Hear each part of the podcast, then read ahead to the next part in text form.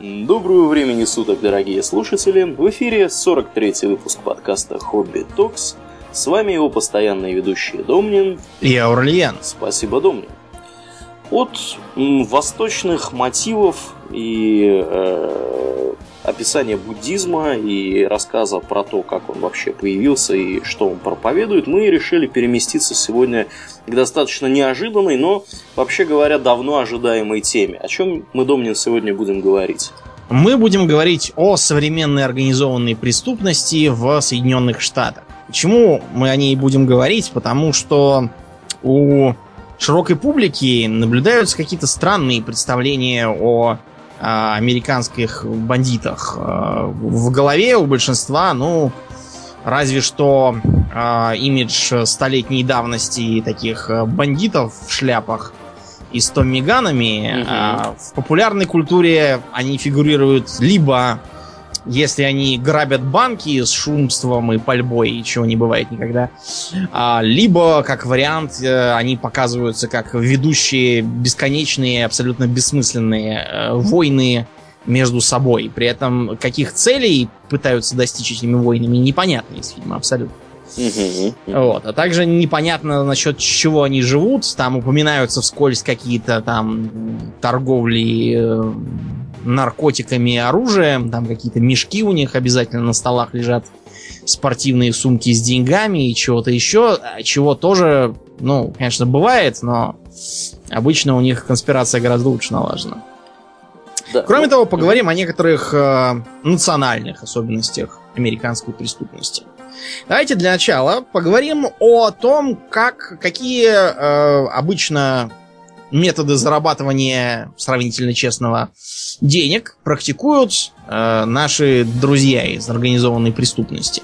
Ну, Чем они занимаются, Аураян? Я думаю, что исторически это был рэкет.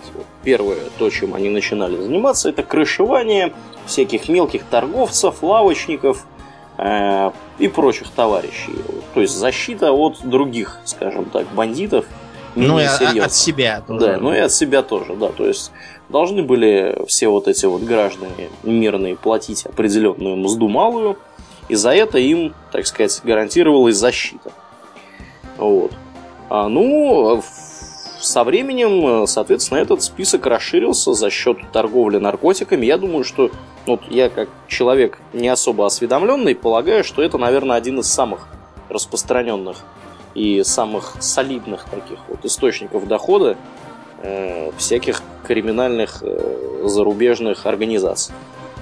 Ну, до наркотиков на самом деле там еще довольно большой путь, поскольку э, главным, наверное, источником мафиозного влияния после отмены сухого закона были профсоюзы, как это ни странно звучит. Потому что мы в России привыкли, что такое профсоюз. Профсоюз это а, такая комнатка в учебном учреждении или на работе, в которой сидит э, три девицы и одна тетка. А, и занят этот профсоюз тем, что а, выдает путевки на юг, главным образом сами себе.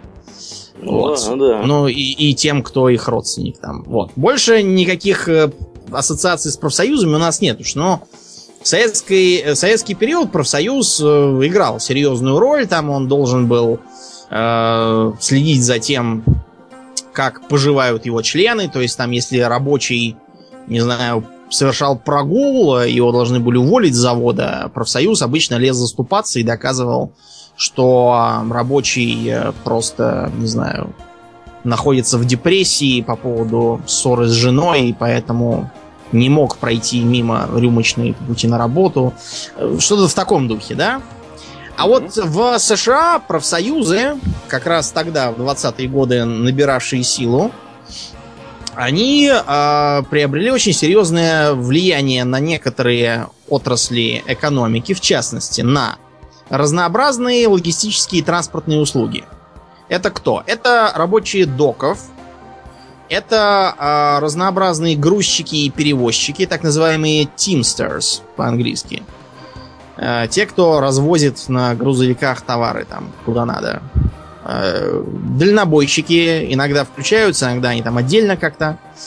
Э, разнообразные сотрудники, скажем, железных дорог, Ну, вы поняли. Тоже э, такое же серьезное влияние приобрели профсоюзы строительные. И как это связано тоже со строительством. Э, некоторые профсоюзы, связанные с ремонтом, главным образом э, с ремонтом дорог, э, с ремонтом всяких там зданий, коммуникаций, канализаций, ну вы поняли. К чему это все привело? К тому, что в эти профсоюзы стали вползать разнообразные бандиты самыми разными путями. Иногда перекупая руководство профсоюза, иногда ставя в руководство профсоюза своих людей. Фактически это работало следующим образом. Некий гражданин желает построить новое здание для своей компании. Этот гражданин и его компания нанимает э, строителей, строительство идет, идет, и вдруг раз начинается какая-то непонятная забастовка рабочих. Или, скажем, забастовка э, тех, кто водители грузовиков, которые водят э, всякие там, подвозят цемент и кирпич.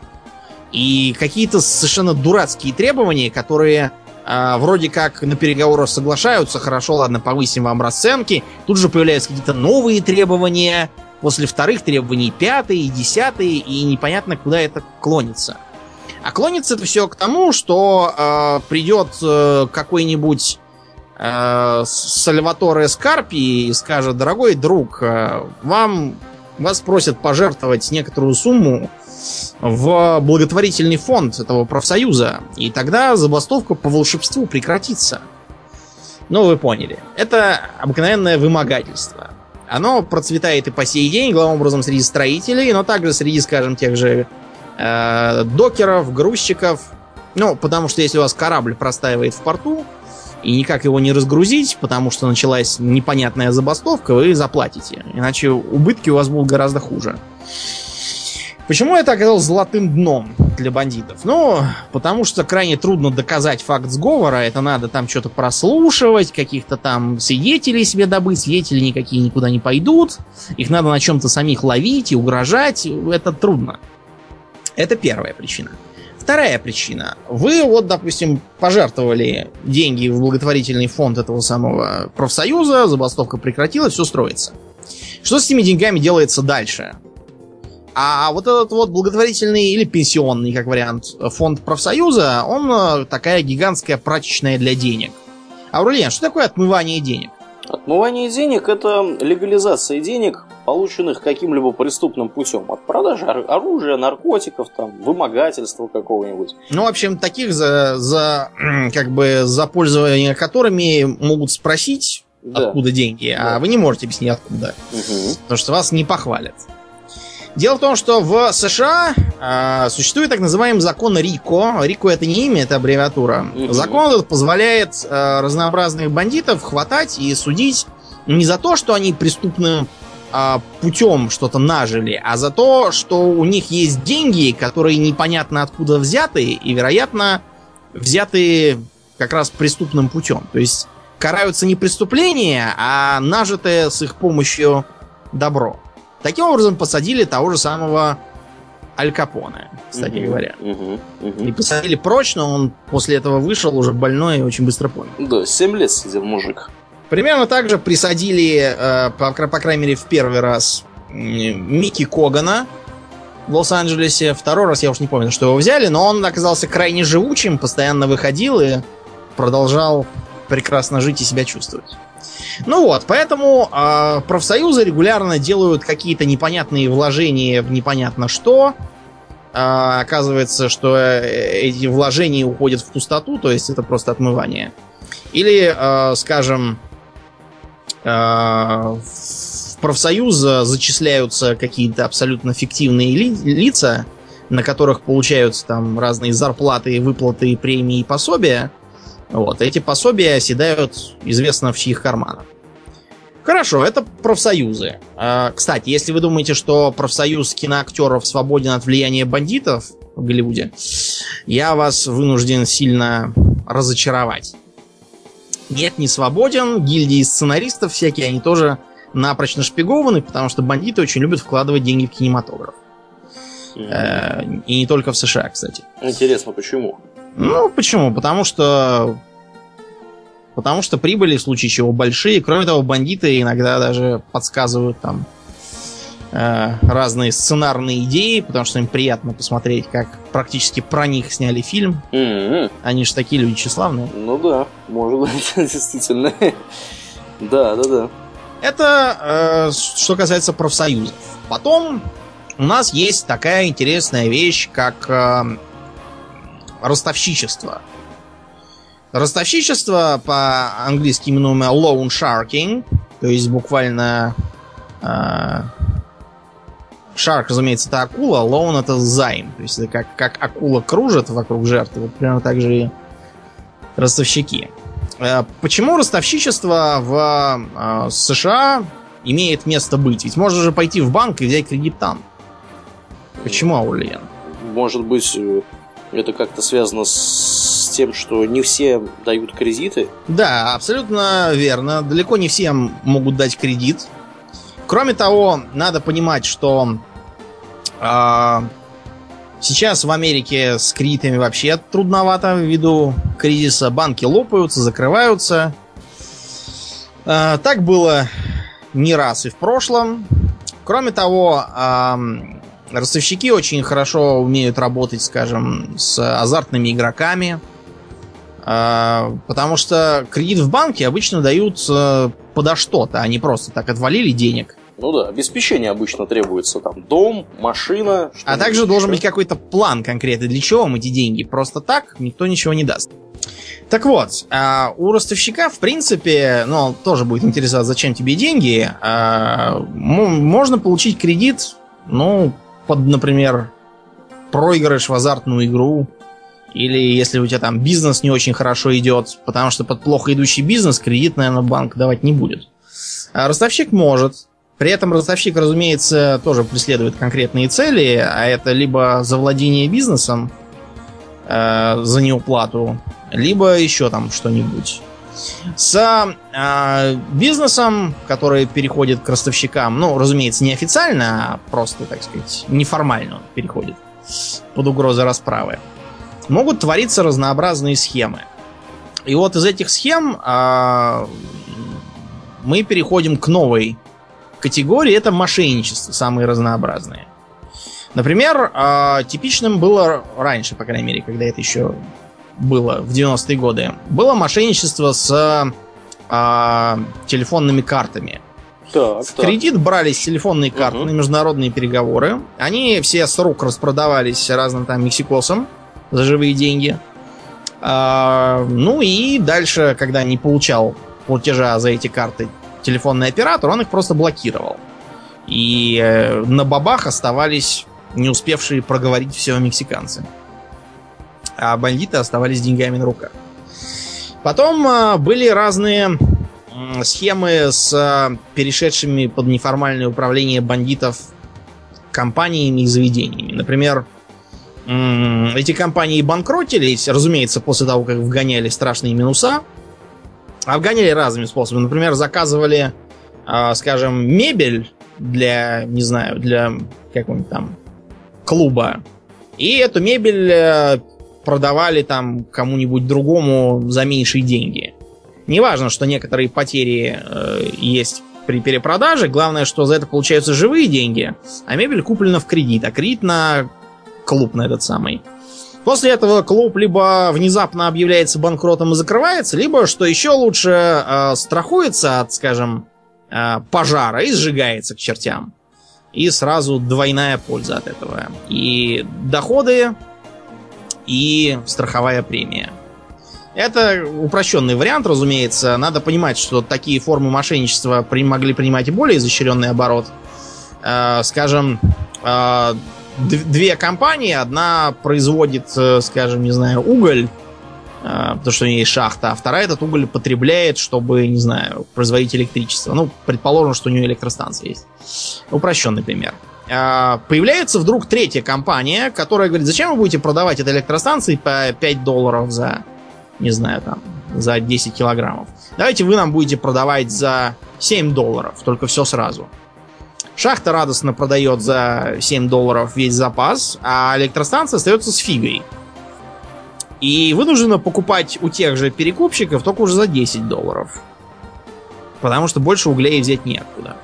Казалось бы, э, шахта э, потерпит убытки, потому что электростанция закроется. А электростанция терпит вообще страшные убытки уже сейчас. Но на самом деле этот самый третий гражданин, перекупщик, это и есть совместное э, предприятие директора шахты и директора электростанции. А что там с их предприятиями случится, это их не волнует. Они же не материально ответственны, правильно? Угу. Вот такое тоже бывало. Азартные игры. Скажи мне, Аурлиен, а в США с азартными играми вообще как? Казино там всякие, букмекерские. И в основном, я так понимаю, у них это в Лас-Вегасе все находится. Да, потому что в большинстве мест это запрещено. Мгм. А у нас в России с этим как? А у нас, по-моему, это тоже везде теперь запрещено. У нас запрещены казино, да. А, Есть какие-то там разговоры про некие зоны, в которых будет разрешено, но пока, да. Я вот пока что-то никаких зон не видать. тоже не видел этих зон. На Дальнем Востоке там где-то или еще, но, в общем, до этого еще далеко будет. А букмекерские у нас разрешены, поэтому сейчас по всей Москве натыкано бесконечных э, э, спортивных лотерей, чего-то там еще. Но, в общем, продувать деньги все равно можно э, просто немножко другим способом для желающих.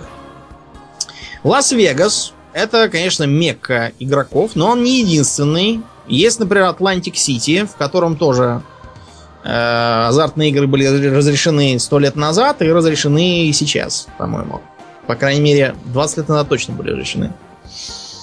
Разумеется, Атлантик Сити не может считаться таким же замечательным местом, как Лас-Вегас, просто масштаб несопоставимый, но тем не менее восточное побережье он обслуживает исправно. Не все хотят лететь к черту на рога, в штат Невада, где посреди пустыни стоит этот самый Лас-Вегас. А, кстати, Лас-Вегас, он кем был построен фактически? Лас-Вегас, насколько я знаю, был построен фактически теми же самыми итальянскими мафиози. Ну, на самом деле, еврейскими. Еврейскими мафиози. А, строил его, да, Бенджамин Сейгельбаум, а, он же Бакси Сигель, а, поскольку он при поддержке своего старого друга, тоже из России, Мейера Ланского, получил от комиссии, вот это уже итальянцы, 6 миллионов долларов на обустройство Игорной империи.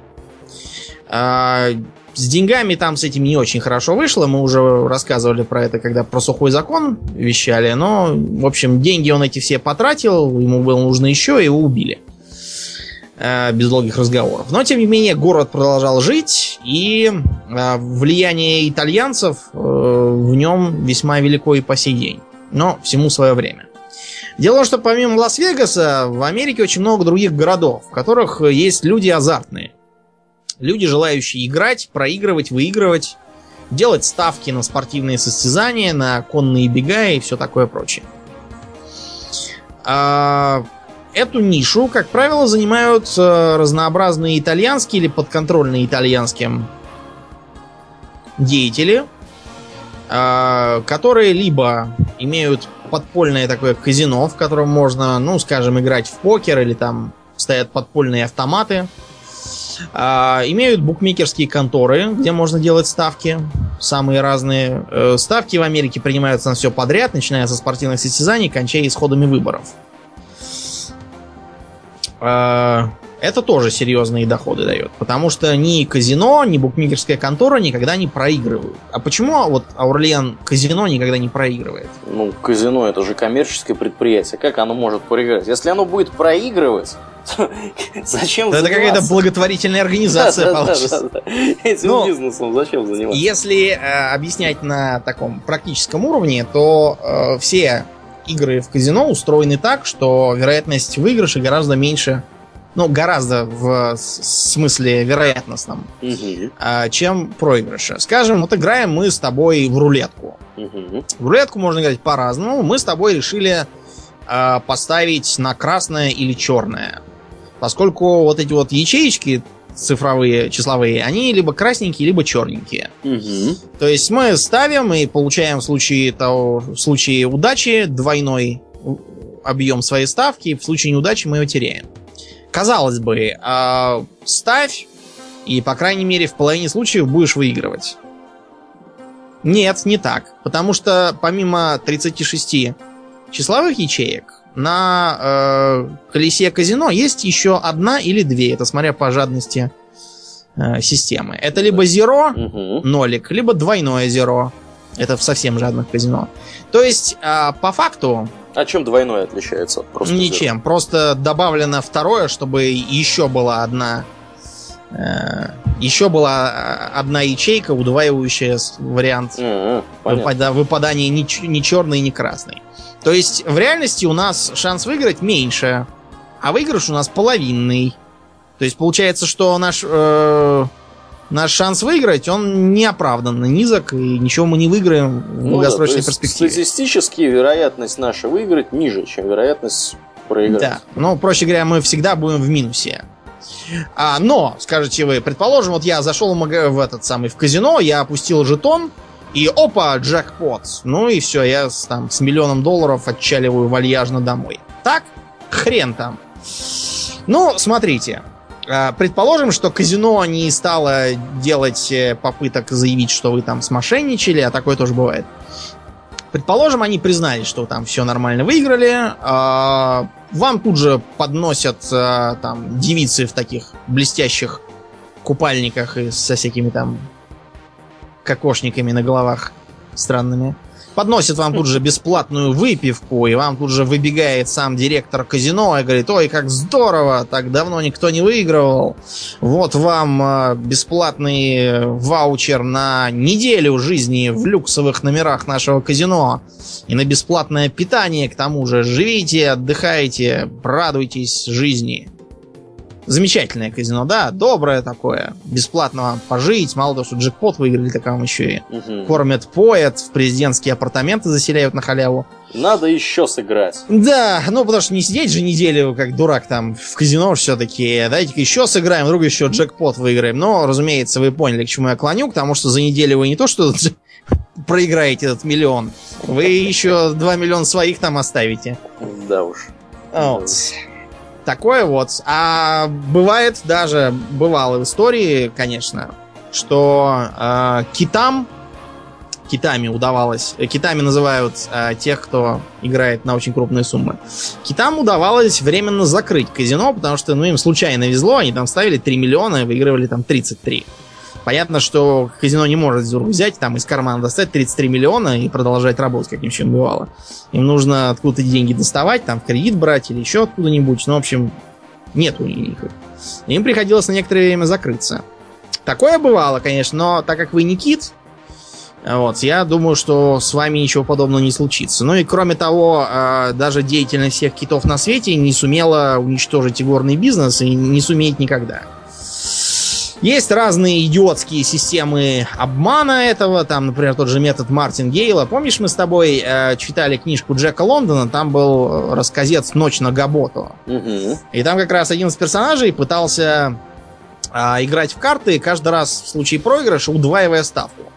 В расчете, когда ему повезет, наконец, просто отыграть все, что он проиграл ранее. Мгм. В Мгм. казино это, разумеется, не сработает, потому что, э, ну, во-первых, у вас шанс выигрыша меньше половины, так что это изначально проигрышно.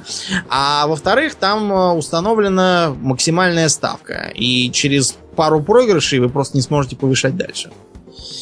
Вот поэтому э, игорный бизнес нелегальный, очень хорошее занятие для бандитов, а игорный бизнес легальный тоже неплохая вещь.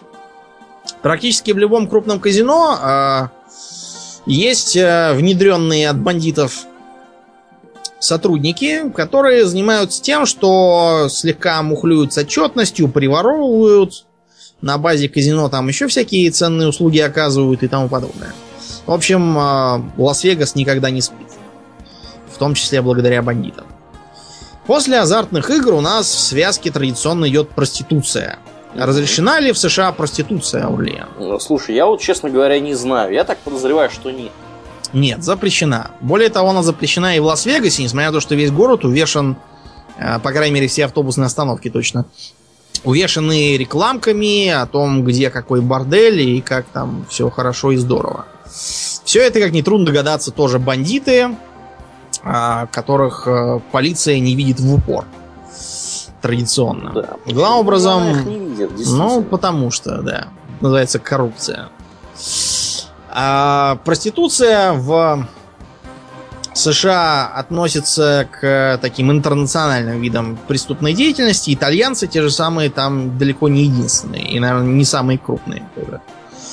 Э, серьезная доля у афроамериканцев, э, у китайцев и у некоторых других деятелей. Что мы еще с тобой позабыли? Давай перейдем к чему-нибудь крупному. Те же самые наркотики и оружие. Да, да, да.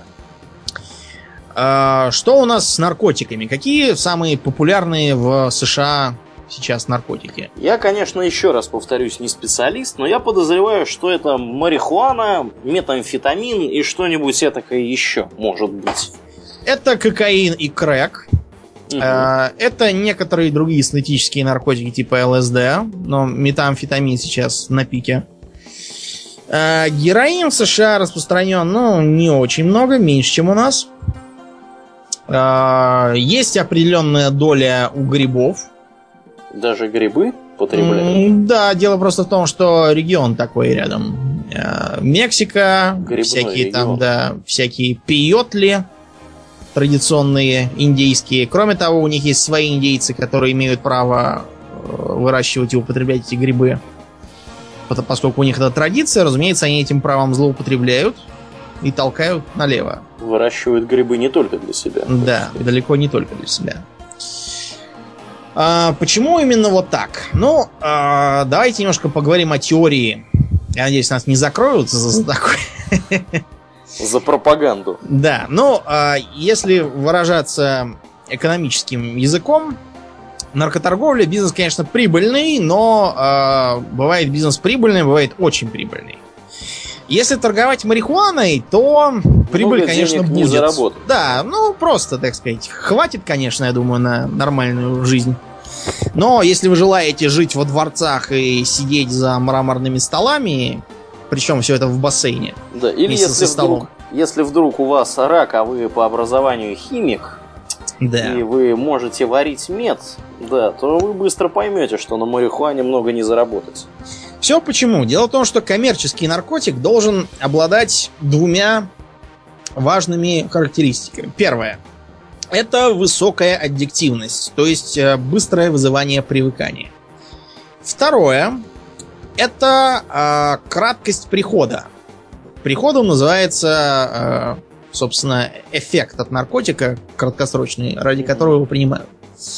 Поскольку если приход будет очень длинным, там, на несколько дней, а привыкаемость низкой, то гражданин может их покупать там раз в полгода, когда у него там... Да, и много денег каникул. вы не заработаете да. на этом. Кроме того, желательно, чтобы э, наркотик этот не сразу всех насмерть убивал, потому что тогда и покупать будут мало, и клиентура будет вымирать.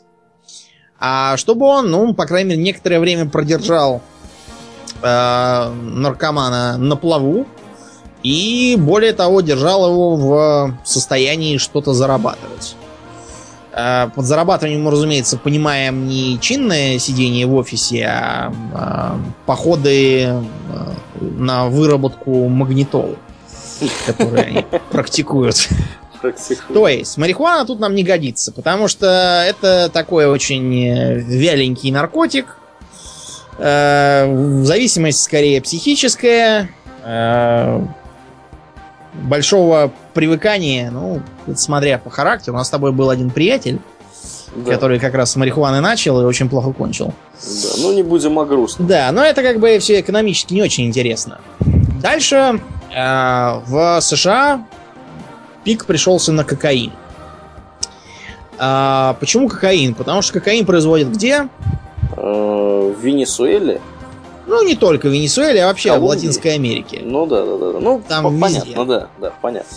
Везде. Действительно, в Колумбии много, потому что в Колумбии полыхала гражданская война, которая никак не хотела заканчиваться, до сих пор не заканчивается, потому что, как бы, если ее закончить, тоже придется работать. Вот, а гораздо веселее под э, шумок войны выращивать э, коку.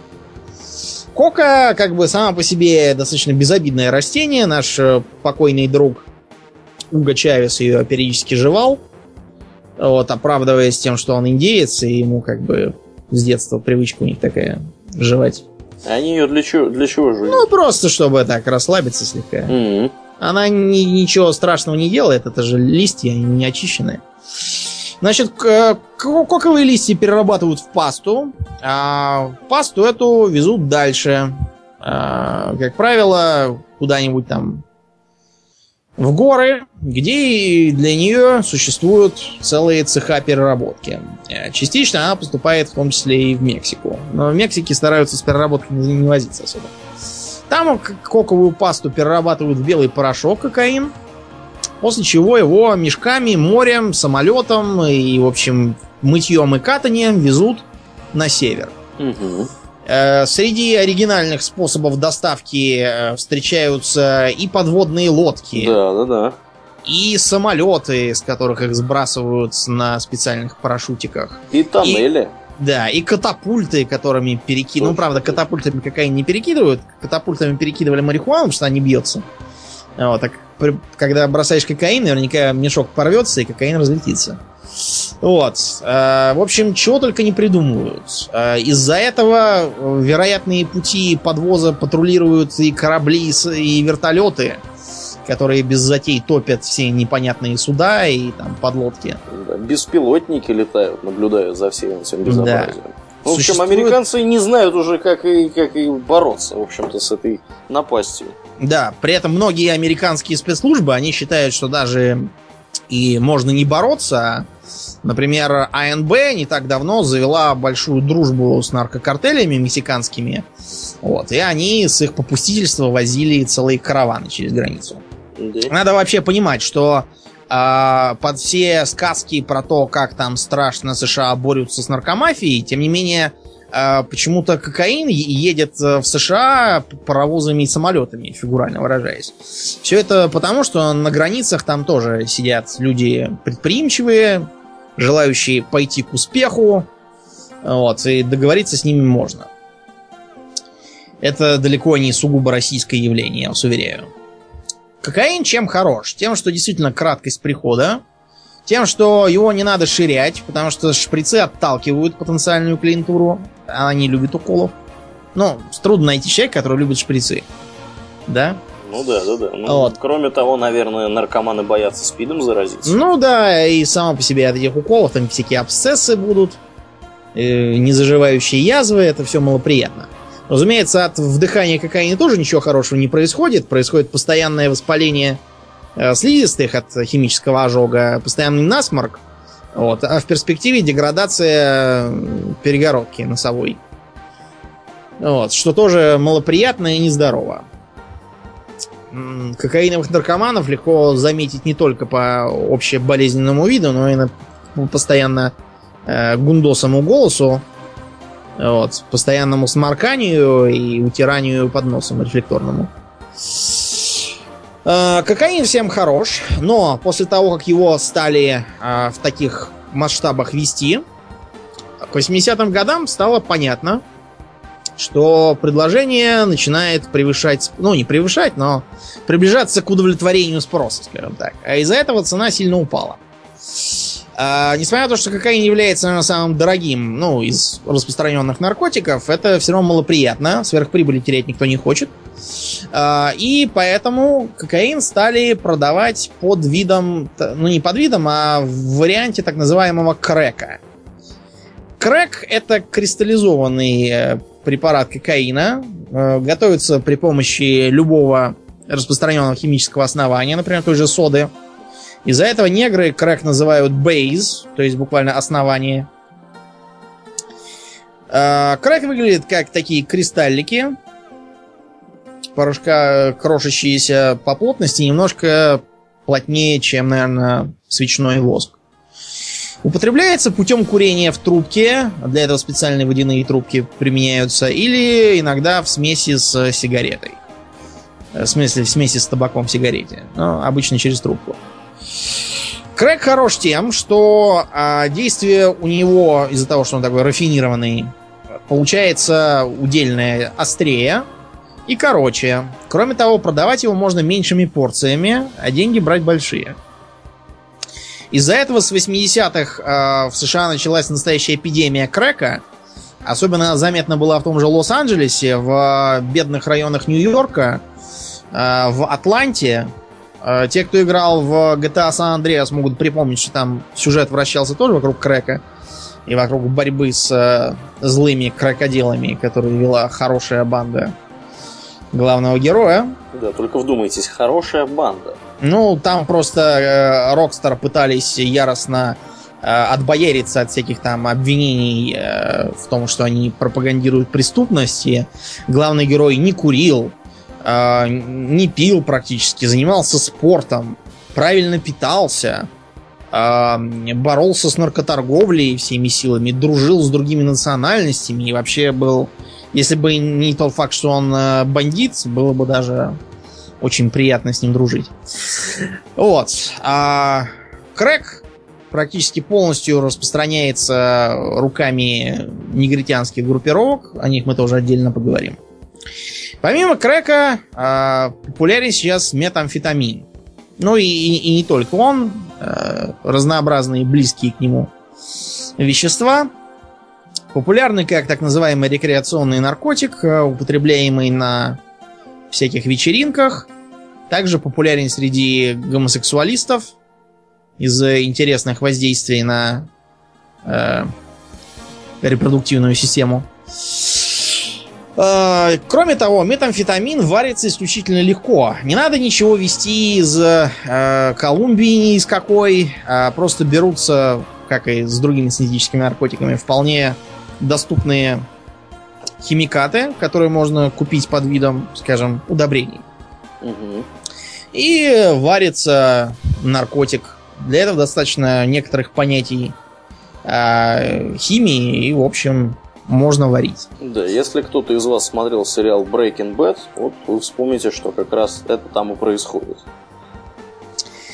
Метамфетамин популярен не только по этой причине, но и потому, что э, рейтинг, ну как бы не рейтинг, а э, сочетание привыкаемости, краткости эффекта и простоты приготовления и распространения, ну и употребления, разумеется, тоже, делают его, ну, чуть ли не идеальным наркотиком на сегодняшний день.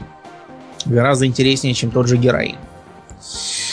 Вот. А, примерно так обстоит с наркоторговлей. Что у нас с оружием? Откуда и как берется в США оружие? Я думаю, что точно так же примерно как, как оно берется из Мексики э, в виде нар... как, как берутся из Мексики наркотики, наверное, тут же и оружие едет, нет? Не только, почему обязательно из Мексики? В США очень много разных военных складов. На складах много прапорщиков. Прапорщики, ну, я, я разумеется, как бы говорю упрощенно. Прапорщик не в смысле звания, а в смысле вороватый интендант. Прапорщики это все распродают, э, списывая на то, что там случился пожар, ой, э, автоматы проржавели, мы их спрессовали и утилизировали, ой, утрачено при транспортировке, отправлено на несуществующий склад, ну, в общем, вы поняли.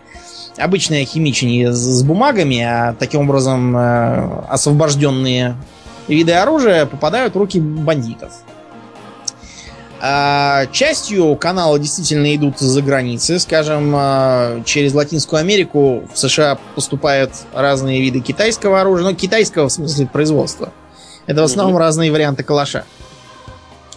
А, в США не меньше своих там всяких автоматов. Кроме того, не будем забывать, что есть и кустарное оружие. Ну, то есть не кустарное, а просто покупаются гражданские варианты, которые предназначены только для полуавтоматической стрельбы э, слегка перепиливаются в нужных местах и перерабатываются в боевые, стреляющие автоматическим режимом. Вот. Э, не стоит забывать кражи из разных там оружейных магазинов, которых в США очень много, коррупцию в тех же самых оружейных магазинах, э, получение оружия в магазинах по всяким подложным документам на левых личностей ну, несуществующих. Да. В общем, способов тьма тьмущая в Америке оружие до черта. Благодаря второй поправке. Да. А, кстати, часто оружие, приобретенное гражданами по второй поправке, тоже воруется у них без затей. Mm-hmm. И потом используется в криминальных всяких делах. Э, оружия нужно много. Дело просто в том, что если ты, скажем, охотник, то ты с этим ружьем можешь до старости дожить. Прекрасно, если это какое-нибудь хорошее, надежное ружье. И ничего с ними случится. А вот бандиту э, всю жизнь стрелять из одного автомата не получится. Почему, Авралиан? Э, потому что стрелять бандит э, из своего автомата будет э, до первого убийства в котором криминалисты установят, собственно, из какого автомата стреляли, где он был куплен и так далее. Ну, я, конечно, да. может быть, не ну, совсем прав насчет того, где он был куплен, но тем ну, не это менее... тоже можно. При желании почти да. всегда можно следить. Тем не менее, как бы, если оружие засветилось э, во время какого-то там убийства, да, или какой-то перестрелки, то все, надо его менять, потому да, что да. могут повесить на себя все, что угодно. Из-за этого существует так называемый третичный рынок. Ну, это, разумеется, неофициальный термин. Третичный рынок оружия. То есть это оружие, которое э, сперли там откуда-нибудь или еще как-нибудь добыли, потом из него там настреляли 20 трупов, а потом продали его за 3 копейки какому-нибудь там негру, который будет с ним на углу красоваться, а потом скажет, а, а, а что, за что меня вяжут? Я его даже не использовал, и его тут начнут колоть на 30 трупов. Да. Вот, это тоже такая распространенная право. В общем, оружием долго пользоваться нельзя, его надо сбрасывать, куда-нибудь уничтожать, там топить, прессовать, сжигать, что хотите с ним делать, чтобы оно к вам не привело никак. Ну да. Из-за этого рынок оружия криминального гораздо веселее работает, чем рынок оружия легального. Э, особенно здорово э, с оружием себя зарекомендовали граждане-байкеры, поскольку они люди мобильные, живут в сельской местности, перемещаются достаточно незаметно, в отличие от машин на своих мотоциклах. Вот, оружие любят, поэтому это их традиционная вотчина. Да, ну, соответственно, «Сыны анархии» сериал это про это, да? Как ну раз? да, можно посмотреть. Там, конечно, не все, не все гладко, там есть всякие упрощения и э, чудесные совпадения, но так, да, более или менее похоже. Вот, это что касается занятий. Теперь перейдем, ну, к персоналии.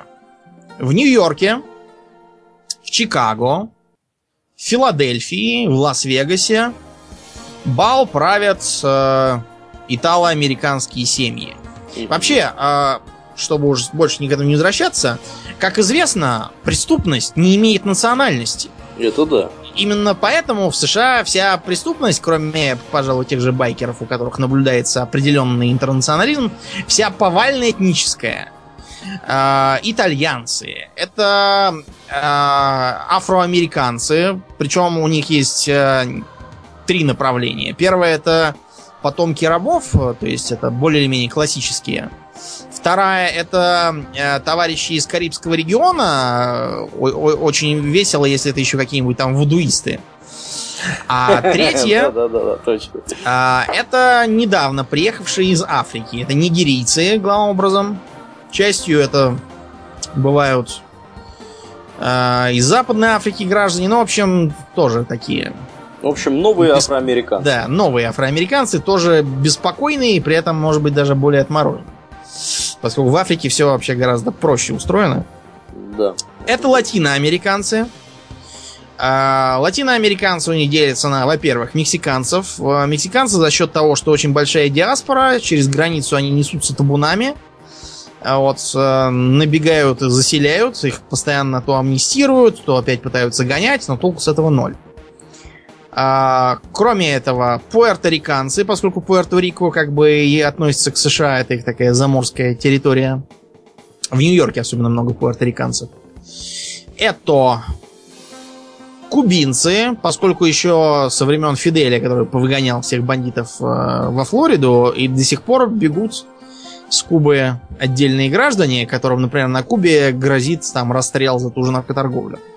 Они, разумеется, тут же на плоты и быстрее плыть во Флориду, а приплыв начинают рассказывать, как а, тоталитарный режим а, Угнетал их, их. Да, за, за свободу их хотел расстрелять. Вот. А, все это привело к тому, что, скажем, в Майами, если вы зайдете в магазин, то вы там, скорее всего, на... Э, э в ответ на вопрос вам скажут «ке», поскольку 65% населения это испаноязычные граждане, в основном кубинцы. Кроме кубинцев, есть также определенное присутствие колумбийцев, э, связанное с все той же наркоторговлей. И, наконец, сальвадорцы тоже имеют довольно заметную долю. Связано это с тем, что э, Сальвадор э, под руководством проамериканского ставленника претерпел не очень приятные э, страницы истории, и многие оттуда, спасаясь от нищеты и террора, бежали, в том числе и в США. Э, за счет этого у них есть такая цепочка по всей Центральной Америке, включая Мексику и Сальвадор уже там далеко, да, штатов пешком. У них есть такая цепочка диаспор, по которой очень удобно гонять контрабанду. Далее идут разнообразные азиаты. А азиатов много в Калифорнии и в том же Нью-Йорке. Есть э, определенные пропорции в Чикаго, но все-таки это Калифорния и Нью-Йорк. Э, это китайцы, главным образом. Э, китайцы, как приехавшие давно еще, в 19 веке потомки, так и приезжающие чуть ли не каждый день. Все новые и новые. У китайцев есть важное преимущество, это то, что они никогда не ассимилируются, всегда остаются китайцами. Ну, есть понятные исключения, но это примерно как, не знаю, один, наверное, из десяти со временем ассимилируются. Остальные, как были китайцами, так и остаются. А у них есть э, как э, филиалы традиционно китайских триад, так и чисто американские землячества под названием Тонг. Правильнее, конечно, Тун, но раз уж американцы говорят Тонг, и сами китайцы там тоже говорят Тонг.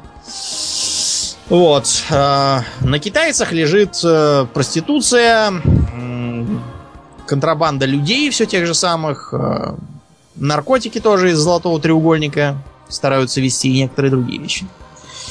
Э, есть также своя доля у евреев. Э, эти занимаются алмазами, например, и вообще там драгоценностями, ювелиркой. В Лас-Вегасе их тоже довольно много. Участвуют как разные там брокеры, посредники, тоже занимаются кредитованием. Там есть такая интересная схема, мы про нее потом поговорим. Греки есть. Э, ирландцы, разумеется, никуда не делись. Ирландцев в США много. Многие из них продолжают оставаться бандитами, но ирландцы, они такие по попроще и повеселее, поактивнее, чем итальянцы. Значит, этого не такие влиятельные. Чтобы проиллюстрировать, э, мы, наверное, не будем брать тот же Нью-Йорк с пятью семьями, потому что про это, я думаю, всем уже набило оскомину. А поговорим мы про, э, например, Филадельфию. Так. Филадельфия город тоже итальянский и мафиозный, хотя там есть довольно значительная ирландская диаспора. И вплоть э, до 80-го года там правила семья Бруно, названная по имени своего лидера Анжело Бруно. Бруно э, в своей жизни всячески косплеил э, Дона Корлеона из книжки «Крестный отец». Это как? Но э, у него была кличка «Вежливый Дон». Потому что он э, не любил насилие, не любил там устраивать стрельбу, убийства. Он всегда говорил, что мы можем сесть и поговорить, всегда э, старался достигать компромиссов, всех мирил, со всеми дружил. Э, считал, что гораздо лучше, чем вести бесполезные войны, будет просто дать небольшую там долю, чтобы все были довольны и жили э, долго и счастливо. Вот. А, такой он был не очень похожий на бандита мужик. Скорее напоминал, знаете, кого?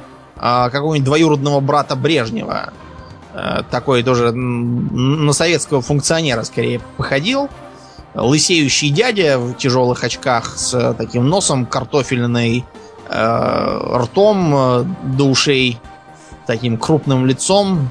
Ни на какого бандита совершенно не похож. Вот. Э, помимо того, что он был э, поборником компромиссов, э, он вообще старался всячески избегать излишнего внимания к себе и к группировке в частности. Ему удавалось как-то с помощью своего влияния сглаживать разные острые углы, на которых, как правило, бандиты и горят. Э, за счет того, что, во-первых, привлекается ненужное внимание, во-вторых, начинаются всякие контры, э, появляются люди, серьезно опасающие за свою безопасность, и они начинают подумывать, что, может быть, стоило бы перебежать к полицейским и таким образом спастись. Кроме того, Бруно, э, старался избегать такой щекотливой темы, как наркотики. Вы скажете, как же так? Ну, вы только что сами рассказывали про то, что наркотики это архиприбыльный бизнес. Верно, да. А, дело просто в том, что э, прибыльный бизнес, он никогда не бывает таким вот простым. В нем обязательно есть какой-нибудь подвох. В данном случае подвох заключается в том, что наркоторговля очень заметна, Наркоторговля привлекает много внимания со стороны полицейских.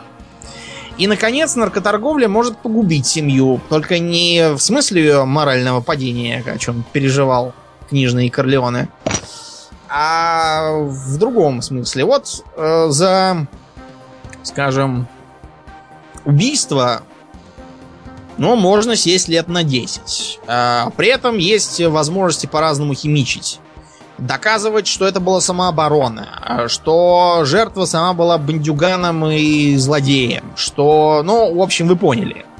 Э, убийство можно оправдать десятью разными способами и оказаться, в общем-то, почти невиновным в глазах закона.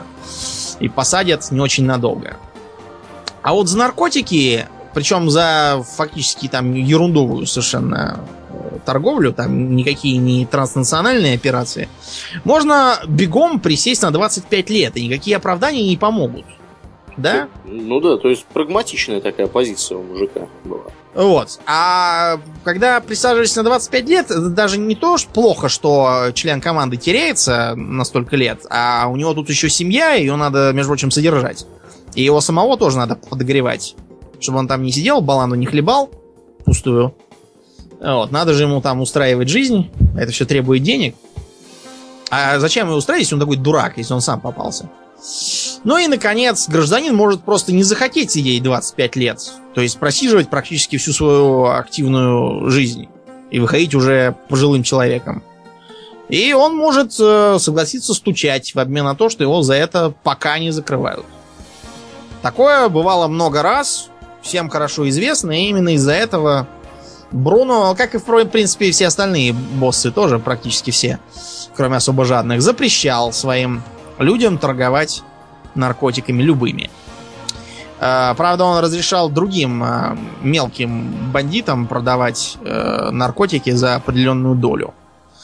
А, надо вообще, кстати, понимать, что типичная итало-американская семья, она не грабит сама магазины, не тормозит грузовики, я не знаю, там дальнобойщиков, э, чтобы э, там какие-нибудь э, ноутбуки с них сгрузить. Э, не выносит содержимое контейнеров ночью в порту, она этого ничего делать не будет. В крайнем случае там будет какой-нибудь один из их солдат, который надзирает за операцией, сидя дома. А все это будут делать а, не входящие в группировку люди, как правило, либо вольнонаемные, либо иногда бывают их такие постоянные контакты, так называемые соучастники. Те, кого в группировку не принимают либо по соображениям... Этническим. Да, это может быть нечистый итальянец. Как я уже сказал, э, почему-то итальянская мафия ничего не слышала о том, что не имеет национальности. А, либо потому, что еще не заслужил, либо как вариант, ну, считается ненадежным там, скажем, пьет слишком много. Таких членов нам не нужно. Нам нужны безупречные в моральном отношении товарищи. Ничего этого они, разумеется, не делают, но они всегда требуют долю.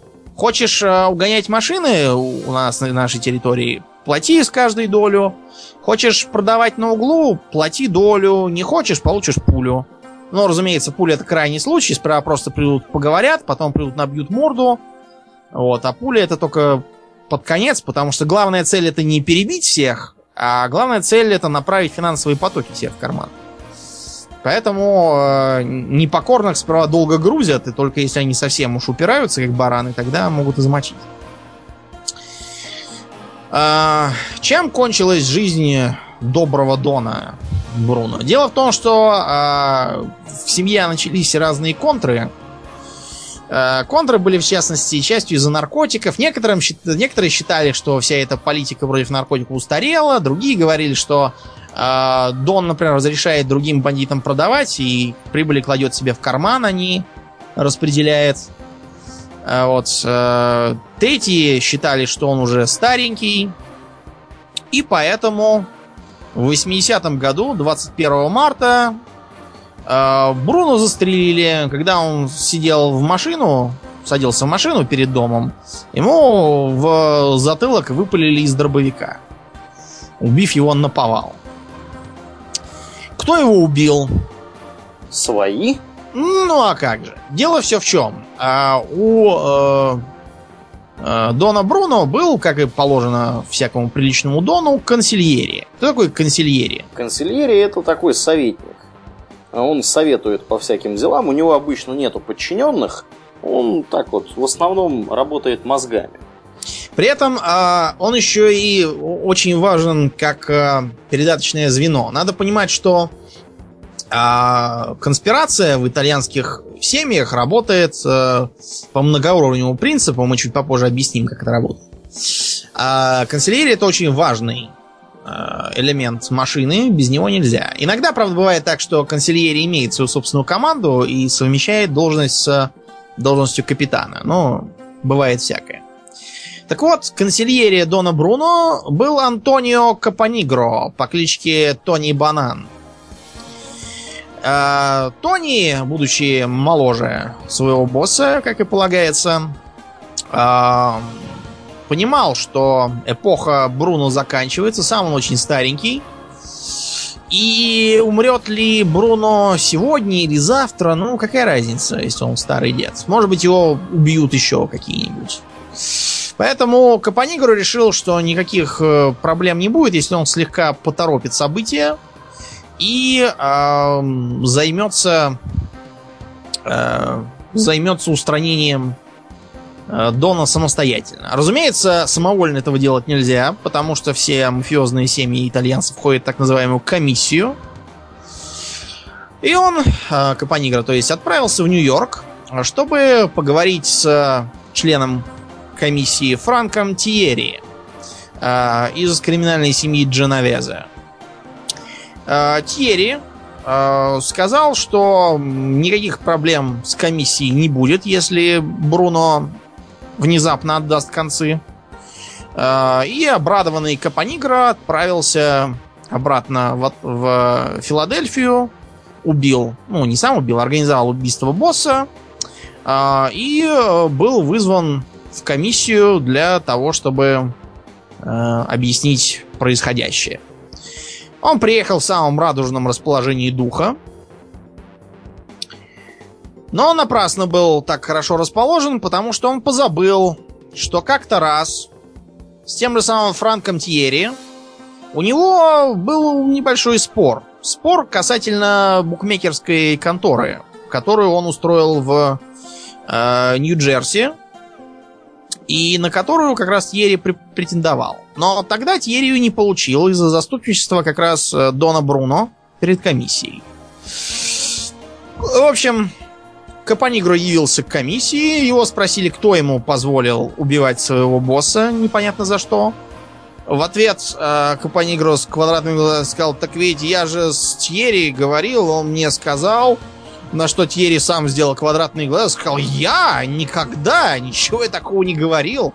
И ничего, разумеется, комиссия ни такого не решала. Но, а, в общем, Бруно нашли через три дня а, в багажнике а, машины а, с пачкой денег во рту и с другой пачкой денег в заднице. А, в знак того, что жадность до добра бандита не доводит. И началась в семье Бруно усобица, которая переименовала семью в Скарфо. Но об этом мы вынуждены будем продолжить в следующем выпуске нашего подкаста. Да, на сегодня прервемся, да, мы? Да. А, итак, э, Это был 43-й выпуск подкаста «Хобби Токс». Я напомню, что сегодня мы разговаривали про организованную преступность в США. Это был, собственно, первый из серии двух выпусков.